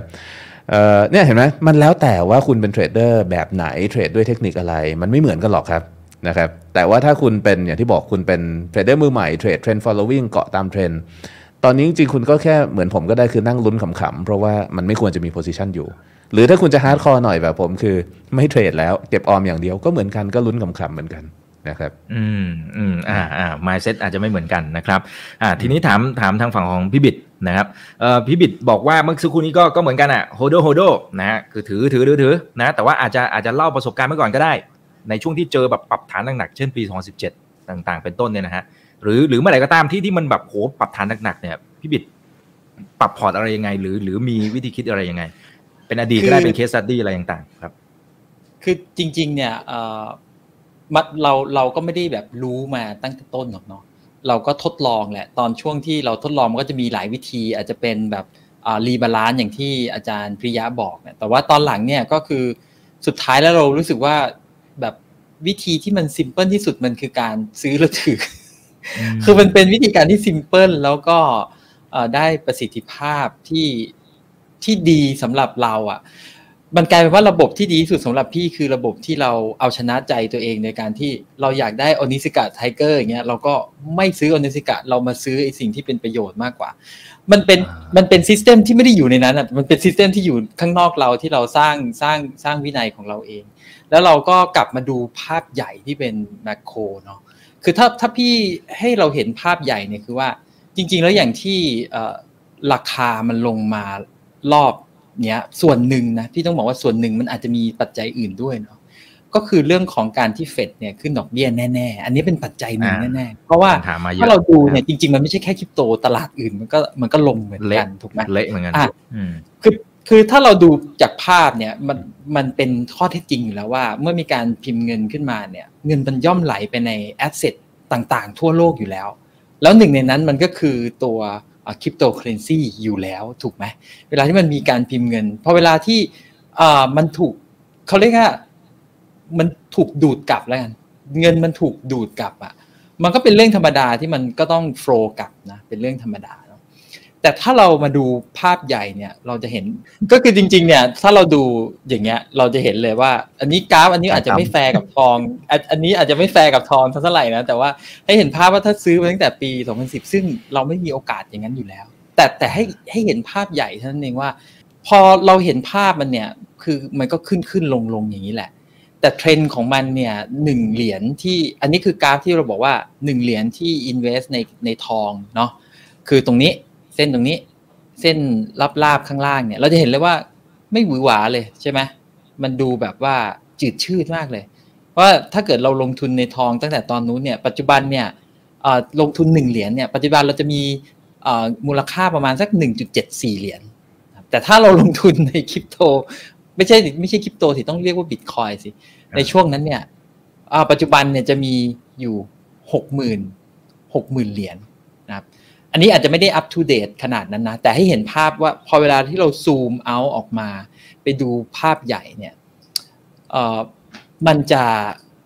มันจะสบายใจกว่า เพราะว่าสุดท้ายเรามีความเชื่อว่าตัวที่เราลงเนี่ยเออมันน่าจะไปในอนาคตอะในลองเทอมอะมันน่าจะไปได้มากกว่านี้ การที่มันย่อเนี่ยมันเป็นแค่ทางเดินอะคือทางเดินมันก็เป็นหลุมเป็นบ่อของมันอะแต่เรารู้เรา ไม่ใช่เรารู้สิ เราคาดว่าปลายทางเนี่ย มันจะเป็นยังไง เพราะฉะนั้นพอเวลาเจอเหตุการณ์แบบเนี้ย เราจะกลับมาดูว่า ตกลงมีอะไรเปลี่ยนแปลงไปหรือเปล่าในตัวบิตคอย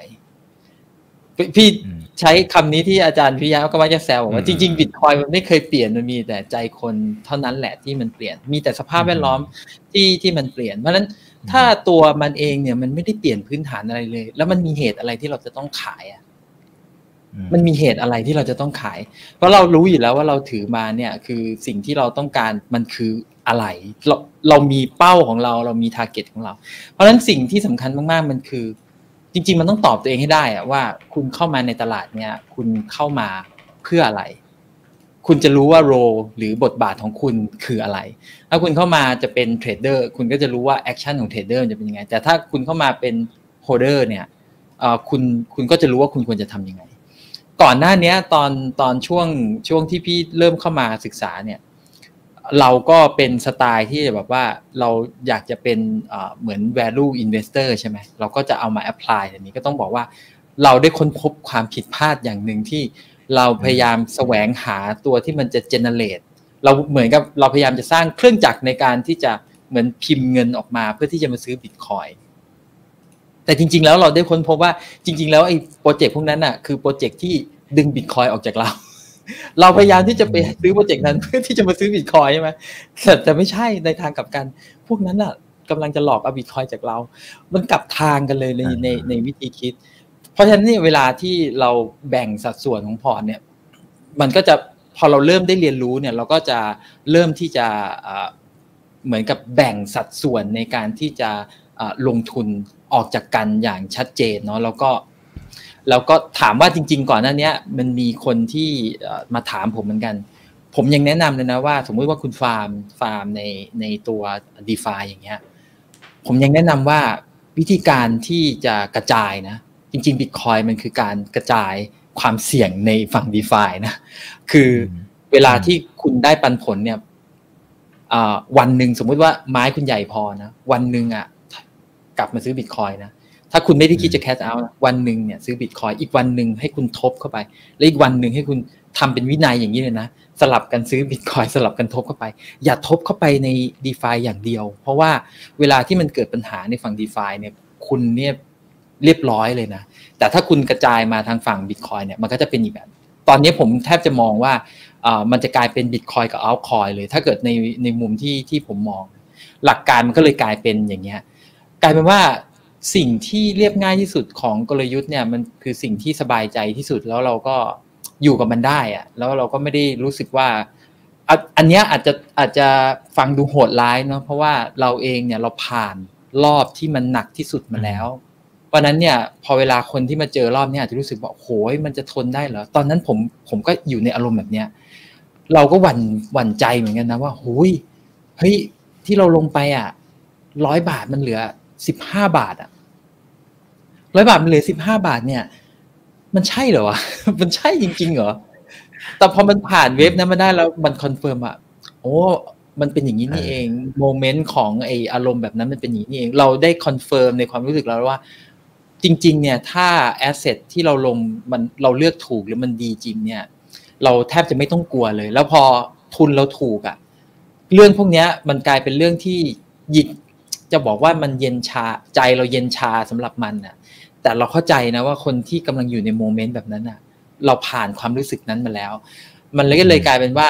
สิ่งที่ผมจะให้กำลังใจเพื่อนๆได้มากที่สุดคือจริง ๆ เราต้องกลับมาดูว่าเราต้องการอะไรจากตลาด มันจะรีเฟกว่าตัวตนของเรามันคืออะไร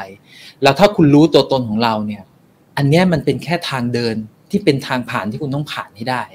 คือถ้าคุณผ่านได้เนี่ยในเว็บถัดไปอะคุณก็จะ เข้าใจว่าที่ผมพูดเนี่ยมันคืออะไร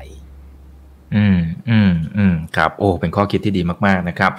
มีสองสามท่านก็บอกว่าโอ้พี่บิดเข้าใจหัวอกของนักลงทุนอย่างแท้จริงนะครับ โอเคนะฮะอาจารย์ตั้มนะครับ มองอย่างไรกับอัตราเงินเฟ้อนะฮะมันมีผลต่อบิตคอยหรือไม่ครับเออ อะ ผมว่าก็ ก็ ก็เป็นประเด็นที่ ที่คนก็ถามมาเยอะเหมือนกันนะอาจารย์ตั้มเพราะว่าก็ ก็มันเป็นเหตุผลหนึ่งไม่ใช่เหรอนะฮะว่าถ้ามันมีเงินเฟ้อใน ในโลกที่เราอยู่เนี่ย แล้วบิตคอยไม่มีเนี่ย มันมันมันควรจะขึ้นนี่อ่า สมมติท่านนี้ที่ที่เขาถามมานะครับ คุณวันครับผม อืมอย่างที่พี่บิดว่าซูมเอามันก็ขึ้นแหละเออจริง ๆ จริง ๆ เงินเฟ้อเนี่ย เป็นเรื่องที่เวลาคุยกันก็จะถกเถียงกันเยอะเหมือนกันว่าสรุปเงินเฟ้อคืออะไรใช่ไหมเราจะ define มันยังไงนะฮะผมชอบขวานผ่าสร้างนิดนึงคือไม่ต้องไปดูอะไรมากดู monetary supply inflation อย่างเดียวพอ ซึ่งหลายคนก็จะบอกดูไม่ตรงนั้นไม่ได้ เพราะว่าเงินตรงนั้นมันมีหลายเหตุผลมันทำนู่นทำนี่มันเป็น reserve มันไม่ใช่ดอลลาร์คือแบบเออช่างมันเถอะดู monetary supply inflation นะฮะดูว่ามันมีการผลิตเงินเพิ่มขึ้นเท่าไหร่ กี่เปอร์เซ็นต์อะไรต่ออะไรเงี้ยผมมองว่าอันนี้มันจะเป็นแนวโน้มที่ ที่ที่ชัดเจนนะฮะแล้วตราบใดที่มันยังมีความชัดเจน แล้วก็เร่งสปีดขึ้นไปเรื่อย ๆ อย่างนี้เนี่ยนะภาพรวมของของสินทรัพย์อย่างเช่นบิตคอยในระยะยาวนะฮะมันมันหนีไม่พ้นที่มันก็จะต้องเป็นคล้ายๆเป็นที่พักพิงในที่สุดนะครับแต่ว่าระหว่างทางอะมันจะเป็นอะไรก็ได้ ระหว่างทางจากนี้ไปอีกหลายปีเลยด้วยซ้ำเนี่ยมันจะเป็นอะไรก็ได้ก็ก็ก็รอดูกันไปนะฮะแต่ว่า ในปลายทางเนี่ยจริง ๆ ผมก็ยังมองว่ามันแบบ แล้วมันจะไปไหนเงินเฟ้อเหล่านั้นถูกไหมนะฮะธุรกิจต่างๆ ก็ยัด PE กันไปเท่าไหร่เราก็ไม่รู้จนมันไม่มีที่จะให้ยัดละนะฮะสินทรัพย์ต่างๆ ก็ขึ้นกันจนเละเทะนะ housing ก็ bubble สุดๆนะฮะแม้กระทั่งรถมือสองตอนนี้ก็ bubble สิ่งที่เกิดขึ้นตอนนี้สิ่งที่เกิดขึ้นตอนนี้คือสถานการณ์ที่ asset ต่างๆเนี่ยราคาเรียกว่าฟองสบู่ไปหมดพูดง่ายๆคือคุณลงทุนอะไรคุณก็สามารถดูเป็นนักลงทุนที่ฉลาดได้ทันที นะฮะคุณซื้อกระเป๋า Air Max คุณก็ฉลาดได้ คุณซื้อรถเอ่อ Ferrari คุณก็ฉลาดได้ คุณซื้อนาฬิกาปาเต็กสักอันหนึ่งคุณก็ดูฉลาดได้ เพราะว่าซื้ออะไรแล้วมันก็ขึ้น ถูกไหมนะฮะนะครับมันมีสถานการณ์แบบเนี้ยเกิดขึ้นหลาย ๆ ครั้งในอดีต แล้วทุกครั้งที่มันเกิดขึ้นเนี่ยมันเป็น precursor ที่บ่งบอกถึงการล่มสลายของของของสกุลเงินนะฮะถ้าเราย้อนกลับไปเนี่ยหนังสือที่ผมผมแนะนำให้หลายคนอ่านมากเลย แล้วก็ก็คิดว่าจะแปลแหละ แต่ว่าคงอีกนาน นะเพราะตอนนี้โปรเจกต์มันมันมันเยอะมากๆจริงๆนะครับผมแปลแปลอยู่เล่มหนึ่งแล้วเดี๋ยวมีมีเรื่องเขียนเองมีอะไรต่ออะไรอีกอีกเยอะแยะตามมานะฮะก็คือเรื่อง When Money Dies ของของเจมส์เดลไม่ใช่ไม่ใช่ของเจมส์เดลเวสันของใครนะเอ่ออยู่ดีจำชื่อคนเขียนไม่ได้ไม่เป็นไรนะฮะ When Money Dies เป็นหนังสือเก่ามากๆนะฮะที่ผมชอบคือว่ามันเป็นหนังสือที่ที่อธิบายถึงเหตุการณ์ตอนที่เงินเงินในเยอรมันเนี่ยนะฮะตัวเงิน paper mark เนี่ยมันกำลังล่มสลาย นะรัฐบาลทำอะไรบ้าง นโยบายคืออะไรนะครับประชาชนคิดยังไงเออมันเกิดเหตุการณ์อะไรบ้างในบ้านเมือง มันเป็นการบันทึกเหตุการณ์ไปวันต่อวันวันต่อวันวันต่อวัน ซึ่งซึ่งภาพที่เห็นเนี่ยมันมันสะท้อนอะไรหลาย ๆ อย่างนะในสถานการณ์แบบนั้นเนี่ย หลายคนไม่ได้โทษเงินเฟ้อไม่ได้โทษรัฐบาลที่พิมพ์เงินไม่ได้โทษอะไรพวกนั้นเลยนะอาจจะไปโทษคนอื่น โทษโทษเจ้าของร้านค้าที่แหมเลวจังเลยขึ้นราคาสินค้าใช่ไหมนะฮะเราก็ไปหาเรื่องต่างๆ นานาที่จะมาชี้นิ้วด่าคนด้วยกันเองในสังคม ในที่สุดก็เกิดการแยกพักแยกพวกแยกฝักแยกฝ่ายนะฮะแยกกันเป็นแบบว่าตามไม่ว่าจะเป็นเชื้อชาติศาสนานะฮะหรือเป็นสถานะต่างๆ นานา มีการต้องแสดงสัญลักษณ์ว่าคุณเป็นฝ่ายไหนคุณเป็นอะไรต่ออะไร ยังไงสังคมในที่สุดสังคมเกิดความแตกแยกคือคือมันลามปัญหาเนี้ยมันลาม แต่ว่าหนึ่งในสิ่งที่เราเห็นชัดเจนในปัญหานี้คือ ซื้ออะไรก็ได้ซื้อไปเถอะอะไรก็ได้ที่มันไม่ใช่เงินนะฮะคุณกำไรทั้งนั้นแหละเพราะอะไรเพราะว่าเงินมันกำลังเสื่อมค่าลงอย่างรวดเร็ว ทุกวันนี้เราเห็นคนเอาเงินไปโยนทิ้ง เพื่อเปลี่ยนแปลงไปสินทรัพย์ต่างๆนี่เยอะมากๆนะครับ แล้วบิตคอยก็เป็นหนึ่งในสินทรัพย์นั่นแหละที่ที่ที่มันมีทั้ง liquidity มีทั้งความสามารถในการเป็น store value มีทั้งความสามารถในการส่งข้ามผ่านระยะทางไกลนะฮะมีความสามารถในการแตกหน่วยย่อยได้ มันก็เป็นแค่ matter of time แค่นั้นเองที่ที่ที่คนจะหันมาหามัน แล้วก็เป็นแค่ matter of time เหมือนกันที่คนจะเห็นว่าเอ๊ะทองคำอาจจะไม่ใช่แล้วนะฮะทองคำตอนนี้อยู่ในคลังแล้ว ทองคำตอนนี้ถูกควบคุมแล้ว ทองคำตอนนี้กลายเป็นสินทรัพย์ที่เริ่มมีการเสื่อมค่าแล้วเนี่ย นะครับเเพราะฉะนั้นเนี่ยเซฟเฮเว่นเก่าอย่างทองคำก็จะเริ่มมีการตั้งคำถามแหละว่ามันจะยังเหมาะสมอยู่ไหมนะครับแม้กระทั่งที่ดินที่ดินนี่เป็นอะไรที่น่าสนใจมากๆ ที่ดินเป็นสินทรัพย์ที่เราถูกสอนมาตลอดเวลาเป็นสินทรัพย์ที่ผลิตเพิ่มไม่ได้ แต่ในความเป็นจริงผลิตเพิ่มได้ง่ายมากเลยนะฮะ แล้วคนผลิตเพิ่มส่วนใหญ่ในโลกนี้ก็จะเป็นรัฐบาลทั้งนั้นเพราะอย่าลืมว่าในโลกเราเนี่ยมีที่ดินที่มนุษย์ยังไม่ได้เข้าไปใช้งานเนี่ยอยู่เยอะมากนะมนุษย์ยังใช้งานที่ดินในโลกเนี่ยไม่ถึง 10-20%เท่านั้นเองถูกไหมนะฮะพื้นที่แผ่นดินทั้งหลายที่ยังไม่ถูกใช้งานมันมีเยอะ ไม่ว่าจะเป็นเรื่องด้วยระบบสาธารณูปโภคที่ยังเข้าไม่ถึงทำให้การใช้งานมันยากการขยายตัวของเมืองที่ไปไม่ถึง หรือที่สำคัญที่สุดคือบางที่เนี่ยมันไม่สามารถออกโฉนดได้ นะครับแต่ว่าเมื่อมันมีความต้องการขึ้นมาเมื่อเกิด real estate housing bubble ขึ้นมาสิ่งที่เกิดขึ้นคือเราก็จะเห็นที่เหล่านี้ถูกแบ่งขายออกมา มีการแก้ไขกฎหมายท้องถิ่นในพื้นที่ มีการผลิตเงินก็คือผลิตสินทรัพย์ต่างๆ เหล่านี้ขึ้นโดยใช้กลไกทางกฎหมาย ซึ่งไม่ได้มีต้นทุนมากมายนักเนี่ยนะฮะในการที่จะ inflate ในส่วนของ flow rate ของมันให้รุนแรงขึ้น เพราะฉะนั้นจริงๆ ให้ที่ดินเป็นสินทรัพย์ที่ดีหรือเปล่า ที่ดีจริงหรือเปล่านะครับก็ก็หลายสิ่งหลายอย่างเหล่านี้มันจะทำให้เราเริ่มตั้งคำถามกับอะไรหลายๆอย่าง เอ่อ asset อะไรกันแน่ที่ที่ที่จะ hold value ได้ในระยะยาวนะฮะมันไม่ใช่บิตคอยอย่างเดียวหรอกมันมีหลายอย่างเลยแต่แต่ว่าผมมองว่าถ้าเรามองภาพอย่างนี้เนี่ยเงินเฟ้อวันนี้นะฮะเห็นอัตราเงินเฟ้อข้อที่หนึ่งคืออัตราที่คุณเห็นน่ะมันก็มันก็ไม่ใช่อัตราที่แท้จริงหรอกนะครับลองศึกษาเรื่องวิธีการคำนวณ CPI ดูนะข้อที่ 2 คือเอฟเฟกของสิ่งที่เราเห็นมันก็ไม่ได้เกิดขึ้นทันทีอย่างนั้นนะครับ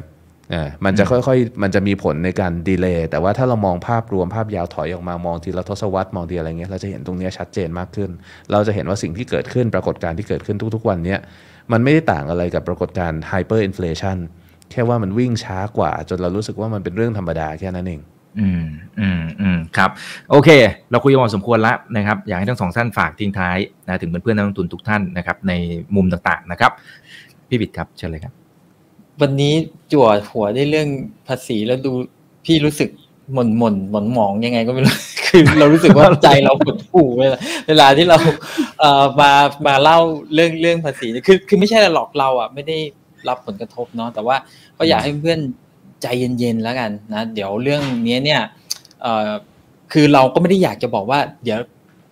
มันเราจะเป็นภาระดูดูแลให้นะมันก็เราไม่ได้ยิ่งใหญ่อะไรขนาดนั้น แต่เอาเป็นว่า เรื่อง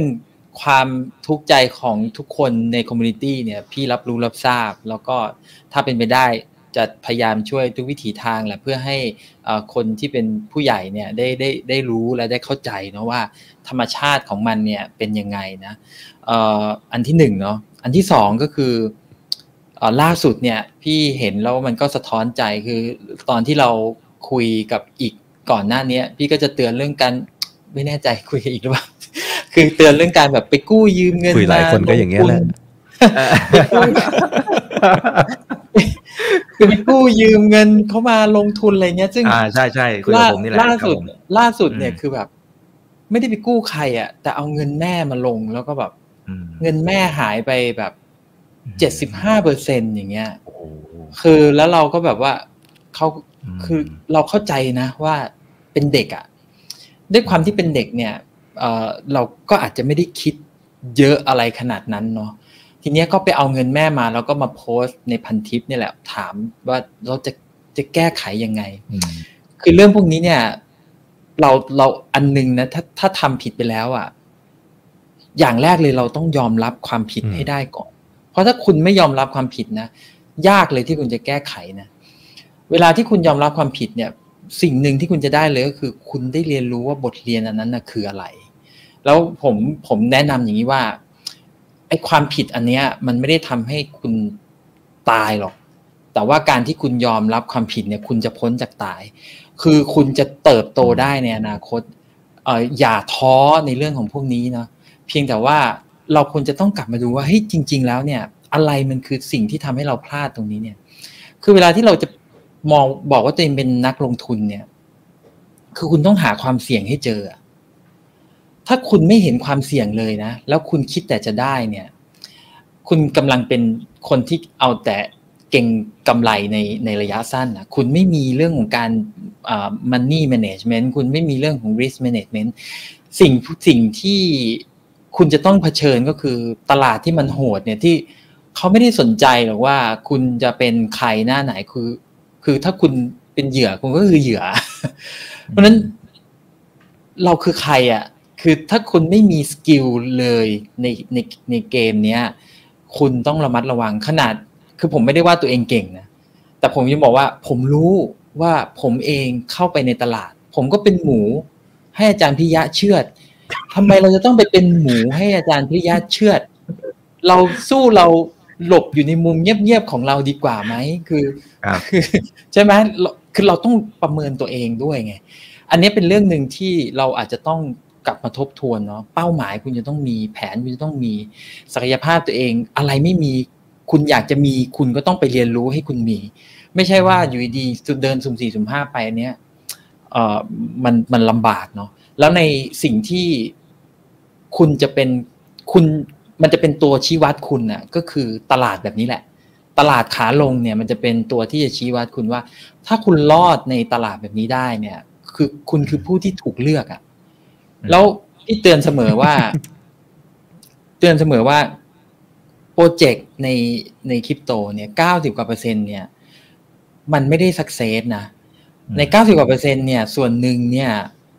มันเป็นโปรเจกต์ที่เขาอาจจะตั้งใจทำแต่ว่ามันไม่สำเร็จจริง ๆ กับอีที่ตั้งใจจะมาหลอกมันผสมกันอยู่ในนั้นอะ ให้เรานึกภาพว่า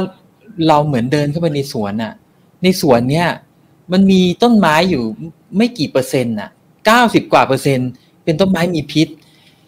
ลูกเหมือนกันแต่ผลลัพธ์มันไม่เหมือนกันนะ พี่เนี่ยวิใช้วิธีการลองชิมทีละน้อย ถ้าเกิดมันมันปวดท้องเนี่ย เราก็จะได้รู้ว่ามันปวดท้องใช่ไหมแต่เราจะไม่ตายจากอีผลไม้มีพิษอันนั้น อย่าเอาทั้งชีวิตของเราเนี่ยใส่ไปตูมเดียวแล้วเราคิดว่าถ้าเราได้เราจะเราเราจะ เราจะสบายรวยคุณอาจจะได้ผลกับทางกันนะ คือเจอผลไม้มีพิษกินเข้าไปเต็มที่นี่คือเรียบร้อยเลยนะฝากไว้อย่างนี้แล้วกันจบเกมนะ คืออยากให้กำลังใจแหละ ทุกคนว่าจริง ๆแล้ว ทุกการกระทำของเรา ถ้าคุณมองว่ามันคือการเรียนรู้คุณเติบโตได้แน่นอน ครับครับอ่าขอบคุณนะครับนะถ้าใช้คำของคุณลุงก็คืออย่าตายนะต้องอยู่ในเกมนี้ให้ได้นะครับนะในระยะยาวๆนะครับ อาจารย์ตามครับฝากทิ้งท้ายหน่อย ตอนนี้ถึงแล้วครับหกพันท่านนะจุดที่เราไลฟ์ถึงแล้วฮะ เชิญเลยครับ ตกใจนึกว่าแบบถึงแล้วครับสามหมื่นอะไรเงี้ย โอ้โห ลุ้นอยู่ครับ รอบที่แล้วหมื่นนะหนึ่งหมื่นคนตอนที่เราดูไลฟ์นะครับ ไม่ใช่หมายถึงราคาเอาโอ้โห อันนั้นช็อกครับ อันนั้นช็อก ก็เออ เขาเรียกว่าอะไรดีวันก่อนนั่งอ่านทวีตอันหนึ่งอะแล้วก็มันก็ reflect ความคิดบางอย่างนะฮะผมผมผมแวบความคิดขึ้นมาอันหนึ่งจำได้เลยในคืนคืนที่ไปปาร์ตี้บนดาดฟ้ากับทางทีมงาน Bitkub จำได้ตอนที่บิตคอยน์ทำ all time high break หนึ่งหมื่นกว่ากว่าเหรียญนะฮะแล้วเราก็แบบว่า ปีช่วงสองปีที่แล้วสองปีที่แล้วอ่าแล้วก็ตอนนั้นเนี่ยคือแบบเขาเขาจัดปาร์ตี้บน rooftop ตอนตอนช่วงหน้าหนาวกับอากาศจะสบายไงแต่วันนั้นคือร้อนชื้นสุดชีวิตอะทุกคนก็จะเซ็งกันหมดแบบไม่มีใครคุยอะไรกันจนในที่สุดราคาบิตคอยน์ break all time high ก็เลย พอจะมีความแฮปปี้ขึ้นมาบ้าง พูดคุยกันบ้างนะมีชีวิตชีวาขึ้นมาบ้าง แต่ว่าสิ่งที่แวบเข้ามาในหัวตอนนั้นเลยคือแบบ เป็นความคิดที่ว่าอะอีกรอบละ มาละนะฮะ เป็นเป็นความหนักใจพอสมควร เพราะว่าทุกครั้งที่ราคามันขึ้นอะไรก็ตามอะนะฮะราคามันขึ้นเนี่ยเอ่อมันมันดึงดูดคนใหม่เข้ามานะครับ มันมีสาเหตุทำไมนักลงทุนหน้าใหม่เนี่ยเขาถึงเรียกว่าแมงเม่า มันมีมันมีมันมีสาเหตุ เพราะว่ามันเป็นสิ่งมีชีวิตที่ถูกดึงดูดเข้ามาด้วยกองไฟนะด้วยสิ่งที่มันสว่างสว่างด้วยสิ่งที่มันแบบวิบวับล่อตาล่อใจนึกออกไหม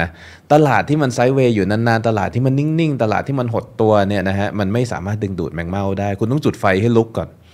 จุดไฟให้ลุกคือยังไงก็นึกถึงรูปกราฟ ก็ได้ที่มันพุ่งขึ้นไปเหมือนเปลวเพลิงเนี่ยนะยิ่งลุกแรงขนาดไหนเนี่ยแมงเม่ามันยิ่งเข้ามาเยอะขนาดนั้นอ่า เราก็คิดอยู่ในใจตอนนั้นแหละว่าแบบโอเคเอาละเราจะต้องเจอช่วงระยะเวลาปี 2 ปีอย่างน้อยนะฮะที่จะเต็มไปด้วยคนที่ซื้ออะไรก็ดูฉลาดไปหมดเลย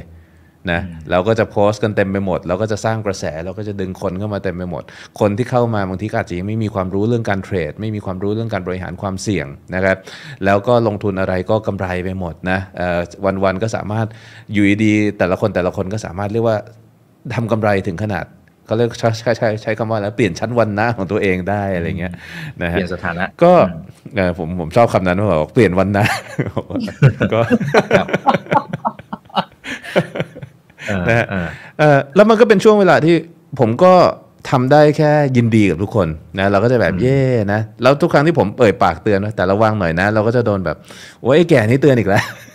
น่าเบื่อจังเลยนะเออน่าเบื่อจังเลยอาจารย์พิริยาเนี่ยเอะอะก็เตือนเอะอะก็เตือนนะฮะเออบางคนก็จะบอกว่าแบบเออผมเนี่ยโลกแคบมาก ๆเลยนะ ที่จะแบบว่าเออไม่เปิดหูเปิดตาไม่ทำนู่นทำนี่เตือนอยู่ได้เรื่องการบริหารความเสี่ยง ก็ไม่เป็นไรก็คิดแค่ว่าต้องต้องยอมรับแหละว่ามันจะเกิดขึ้นนะฮะแล้วในที่สุดเมื่อไฟมันเริ่มชะลอลงใช่ไหมแมงเม่าก็ตาย แค่นั้นเองนะครับ แต่ว่า มันน่าเศร้า แต่ในขณะเดียวกันมันก็เป็นวัฏจักรธรรมชาติของทุกตลาดเลย จริง ๆ มันไม่ใช่แค่เรื่องของตลาดคริปโตไม่ใช่ตลาดบิตคอยคือแบบหุ้นตัวหนึ่งอะปั่นกันขึ้นมาสูงๆอะแมงเม่าก็เข้าเต็มไปหมดเลยนะฮะ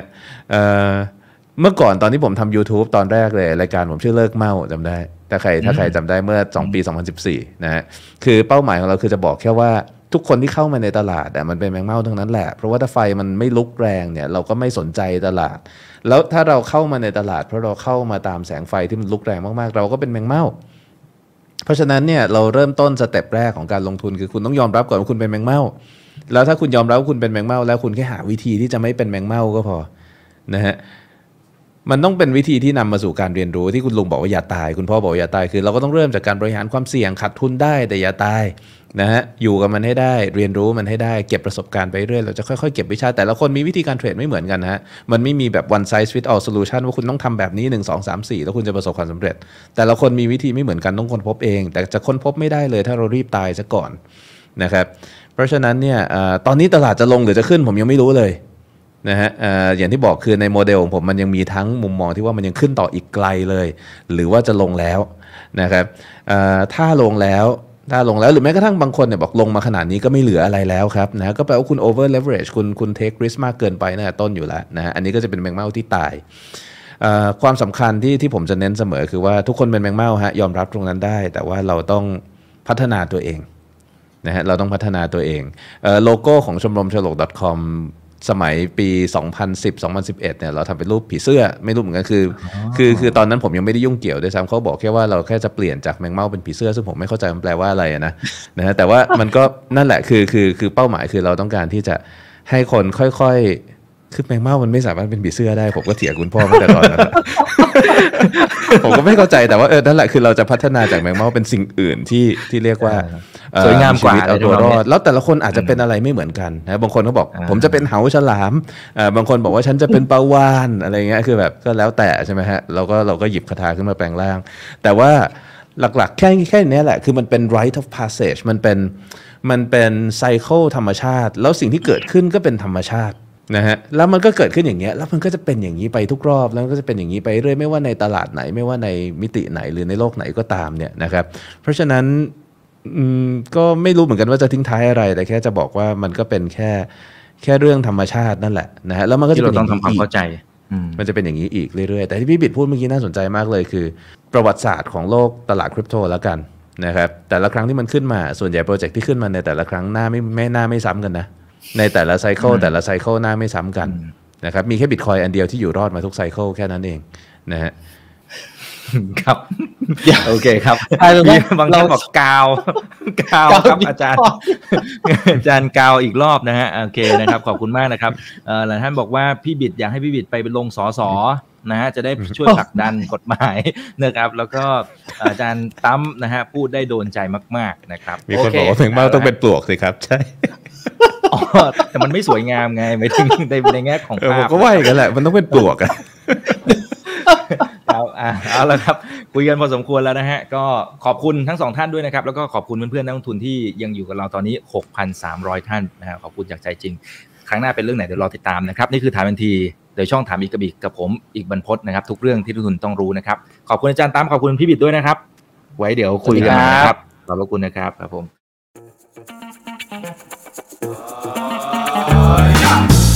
ถ้าชื่นชอบคอนเทนต์แบบนี้อย่าลืมกดติดตามช่องทางอื่นๆด้วยนะครับ ไม่ว่าจะเป็น Facebook, YouTube, Line Official, Instagram และ Twitter จะได้ไม่พลาดการวิเคราะห์และมุมมองเศรษฐกิจ และการลงทุนดีๆ แบบนี้ครับ อย่าลืมนะครับว่าเริ่มต้นวันนี้ดีที่สุด ขอให้ทุกท่านโชคดี และมีอิสรภาพในการใช้ชีวิต ผม อีกบรรพฒนาเพิ่มสุขครับ